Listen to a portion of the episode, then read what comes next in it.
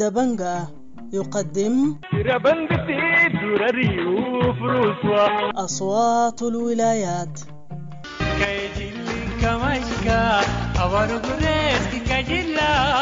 أصوات الولايات برنامج يومي ينقل آراء وتفاعلات الشارع في ولايات السودان المختلفة.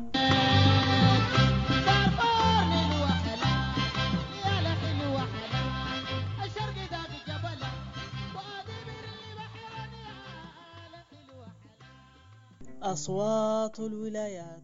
أهلا ومرحبا بكم مستمعي راديو دبنجة الأعزاء في حلقة جديدة من برنامج صوت الولايات. وفي حلقة اليوم من ولاية شمال دارفور يسعدنا أن نستضيف الناشطة فاطمة فضل لتحدثنا عن آخر التطورات في مدينة الفاشر عقب إعلان وقف إطلاق النار بالولاية يوم الخميس. أهلا ومرحبا بك فاطمة في راديو دبنجة والله الوضع الحمد لله. عموما كده الناس اتنفست شوية وبقت انتشرت في الشوارع. يعني كل الشوارع فيها ناس الموية جات والكهرباء جات الدكاكين فتحت آه والأفران برضه اشتغلت. الحمد لله رب العالمين. الوضع خيته so so. شبه آمن. لكن أنا ما بتوقع إنه الناس دي يوقفوا في إطلاق نار أبدية كده مستحيل طيب بالنسبة لل... لل... للقوات الجيش والدعم السريع والشرطة انتشارهم وين؟ والله الدعم السريع تقريبا في بعض منهم طلعوا من الفاشر نهائيا. طلعوا لاتجاه جبل وأنا بجاي في جبل اسمه وأنا شمال الفاشر تقريبا جيروا فاتوا بجاي والجزء الأكبر اللي تحركوا من زروق ومن الحتات اللي حوالي كتم وسرف عمر ديل قالوا جايين الخطوط هناك قدام عندهم ثلاثة يوم عندهم تحركات.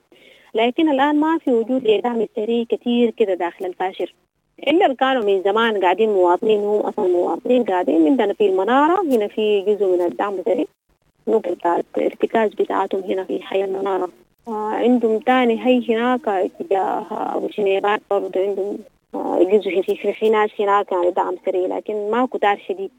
أجي طلعوا آه الناس الجايين من الخرطوم والناس الجايين من مكدادة في منطقة اسمها كركر قبل ما انت تدخل الفاشر في تمركز هناك للدعم السري وفي كثافة يعني الناس يبقون على المواتي على التكاتك يعني بينتظروا أول ما الناس دي عبروا من البوابات بيحاولوا إنه يسرقوا المواطنين العاديين دول.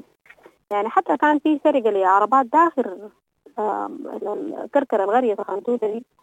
القرية دي في ناس طلعوا من الفاشر وقالوا إنه الحتة دي ملاذ آمن بالنسبة لهم وقاموا مشوا هناك قعدوا. فدخلوا لهم الكسابة دول شالوا منهم العربات ونهبوهم تلفوناتهم وكده. ده بس بوابة الشرب الفاشر إما البوابات الثانية ما شغالة يعني الناس ما قاعدة تطلع وتدخل خارج الفاشر أنا لسه متوجسة خايفة. نعم والخدمات بقت الصحة الأدوية الحاجات دي متوفرة ولا كلها اتأثرت يعني بالمواجهات والقفلة بتاعت الطرق؟ مثلا ظهرت كزيادات في الأسعار في الخدمات والسلع. والله في زيادات في الأسعار بصورة مبالغة. يعني إحنا عندنا رطل السكر من 300 جنيه بقت 500 جنيه. ده سكر برميل الموية من 500 بقت 1000 جنيه. المواصلات من من 200 يعني طوالي خفضت بقت 500 جنيه. نعم.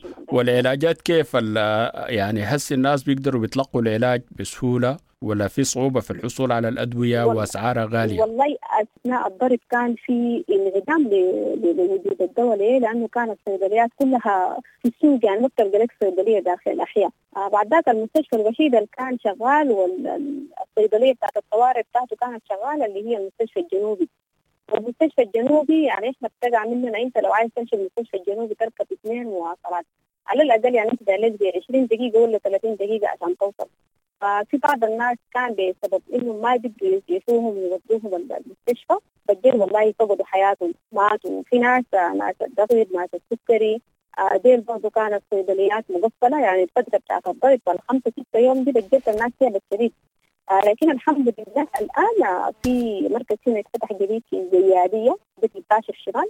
آه المركز ده فيه صيدليه تقريبا وفيه اسعافات أولية ومركز متكامل يعني. آه فتح قبل ثلاثة يوم وأعلنوا إنه أي جريح ثاني يقوم يجيبوه هنا في المركز الشمالي هنا بدل ما يكون في النقل وانت ذاتك زمن الضرب ما بتقدر تشيل المريض بتاعك بعربية بتوديه ليه؟ لانك أنت بيكون حياتك في خطر بالرصاص الطايش والمريض بتاعك ذاته بيكون حياته في خطر والعربيه بتاعتك ذاتها اللي أنت بتنقل به المريض بيكون في خطر عليه يعني بيتسرق وأنت بتروح بالرصاص الطايش. فدي كان فترة بتاعت معانا وفي دواء كان ماشي لكن بفضل الشباب الناشطين آه ناشروا في وسائل التواصل الاجتماعي. انه يا جماعة إحنا عايزين الدواء كده كده ما في في المستشفيات. يا ريت توفروها علينا. وقامت مبادرات كثيره يعني في الفترة البسيطة بتاعت الضرب ده. المبادرات دي عملت share share وقامت قدرت توفر الأدوية اللي كانت معدومة الأدوية المنقذه للحياة؟ ووصلوه في المستشفى الجنوب والشباب ما شاء الله ما تقدر وفي مخيم أنا فتح مركز برضه في أبشوك برضه للإسعافات طوارئ اشتغلت بتيم كامل من الأطباء والشباب الناشطين. واليوم برضه في مركز في الثورة جنوب حيتفتح أبوابه إن شاء الله. بس دي كلها عشان الناس تكون شنو يوفروا فيه الدواء ويوفروا فيه الإسعافات الأولية عشان أي طارئ ثاني جات كل منطقة يكون فيها اسم شنو صيدلية متكاملة تكون فيها عدة اسعافات يكون فيه أطباء يكون فيه ناس يعني اكتف عشان يقدروا يوقفوا الحالات الطارئة دي. الجهاز التنفيذي موجود ولا غايب عن المشهد تماما لأنه في مدن تانية في ولايات تانية الناس بيشتكوا من من عدم يعني وجود الجهاز التنفيذي لانهم بيروا إنه في حاجات كثيره مفترض الجهاز التنفيذي يقوم به ويقوم يعني بتلبية خدمات الناس زي مثلا المساعدة في توفير الخدمات حتى يعني يوروا المواطن ذاته الحاصل شنو كده. يعني على الأقل عشان المواطن يقدر يتملك المعلومات الضرورية في مثل هذه الأوقات. والله بجد الفترة الأولى كانت بتاعت الضرب من اليوم الأول تقريبا يوم 15 و16 كان في غياب تام. لكن بعدها في بيانات طلعت من الجهات التنفيذية بتناشد الناس إنها توقف الحرب. آه بعد ذاك في في في قبول للمناشدات اللي ابلغتها المواطنين في الولايه إنه آه الكهرباء قاطعة اتركوا الكهرباء في كده في بدايات فالجهات بجد يعني بتوفي في بتمثل في الوالي نمر شخصيته آه هو ذاته. في ظرف 24 ساعة يعني من أول أمس. الكهرباء اشتغلت الحمد لله. وفي كان تريلات يعني بتاعت موية بدال الاستغاثه اللي كان استغاثوا فيه المواطنين. يعني الناس شربة الموية الحمد لله الجهات التنفيذية كانت متواصلة على على مواقع التواصل الاجتماعي.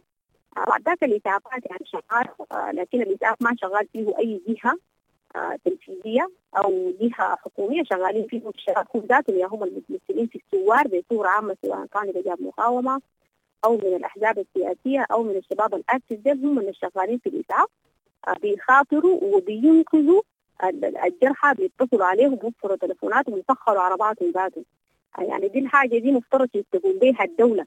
والإسعاف ذاته مفترض تقوم به الدولة هي اللي بتقوم تشرف على الجرحى هي اللي بتقوم بتوفر مسارات امنه عشان الناس تقدر تمر بالمسارات الامنه دي وتصل للحتات بتاعت الاسعافات لكن للأسف الدولة كانت غائبه تماما في اليوم الأول وفي اليوم الثاني. في اليوم الثالث بعد ذاك ياهو ظهر في شكل بيانات على ال social media.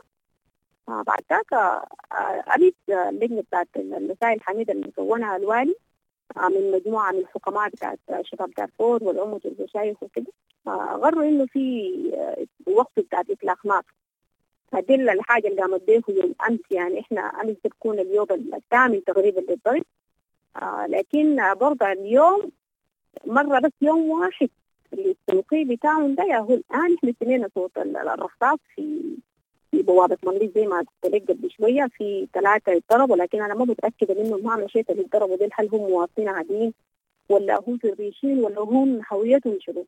نعم يعني اتوفوا ولا أصيبوا؟ ما وقف لإطلاق نار يعني الخطوة اللي قاموا به هو اللي هو الوالي والأعيان اللي هو من المجتمعات الفئات المجتمعية. يعني ما في أي استجابة لها في استجابة بتاعت اللجنه لكن دي تسلطات تسلطات من سواء كان من الجيش ولا من الحاملين للسلاح هم اللي تسلطوا يعني لكن اللجنه كانت كلامها مسموع والآن الدليل إنه السوق فاتح. يعني أنا بتكلم معك السوق فاتح والمواصلات شغالة. ولا الحياة عادت لطبيعتها يعني بس خير التسلطات اللي حصلت قبل شوية في سوق مليط بجد المواطنين فرحانين شديد يعني بتلقى المرأة ماشية جارية ماشية للسوق ماشية تفتح الزول تلقاه هو جاري ماشي ماشي للسوق لأنه عنده كم يوم ما مشى ماشي يشوف البضاعة بتاعته هل موجودة ولا ما موجودة. لأنه كان حصلت سرقات كثيرة أثناء الضرب أثناء الضرب. مثلا ناس درجة أولى ناس حي الجوامع ناس تكارير ديل لما نزلوا خلوا بيوتهم دخلوا الأحياء الآمنة يعني في سرقات بعربات في منازلهم. برضه كان الحماية بتاعت المنازل دي تكون الدولة هي تقوم بها تحمي ممتلكات المواطنين لكن برضه كان في غياب. آه شكرا لك الناشطة فاطمة فضل على المشاركة في راديو دبنجا حول آخر التطورات في مدينة الفاشر بولاية شمال دارفور يوم الاثنين. وشكرا لكم أعزائي المستمعين وإلى اللقاء.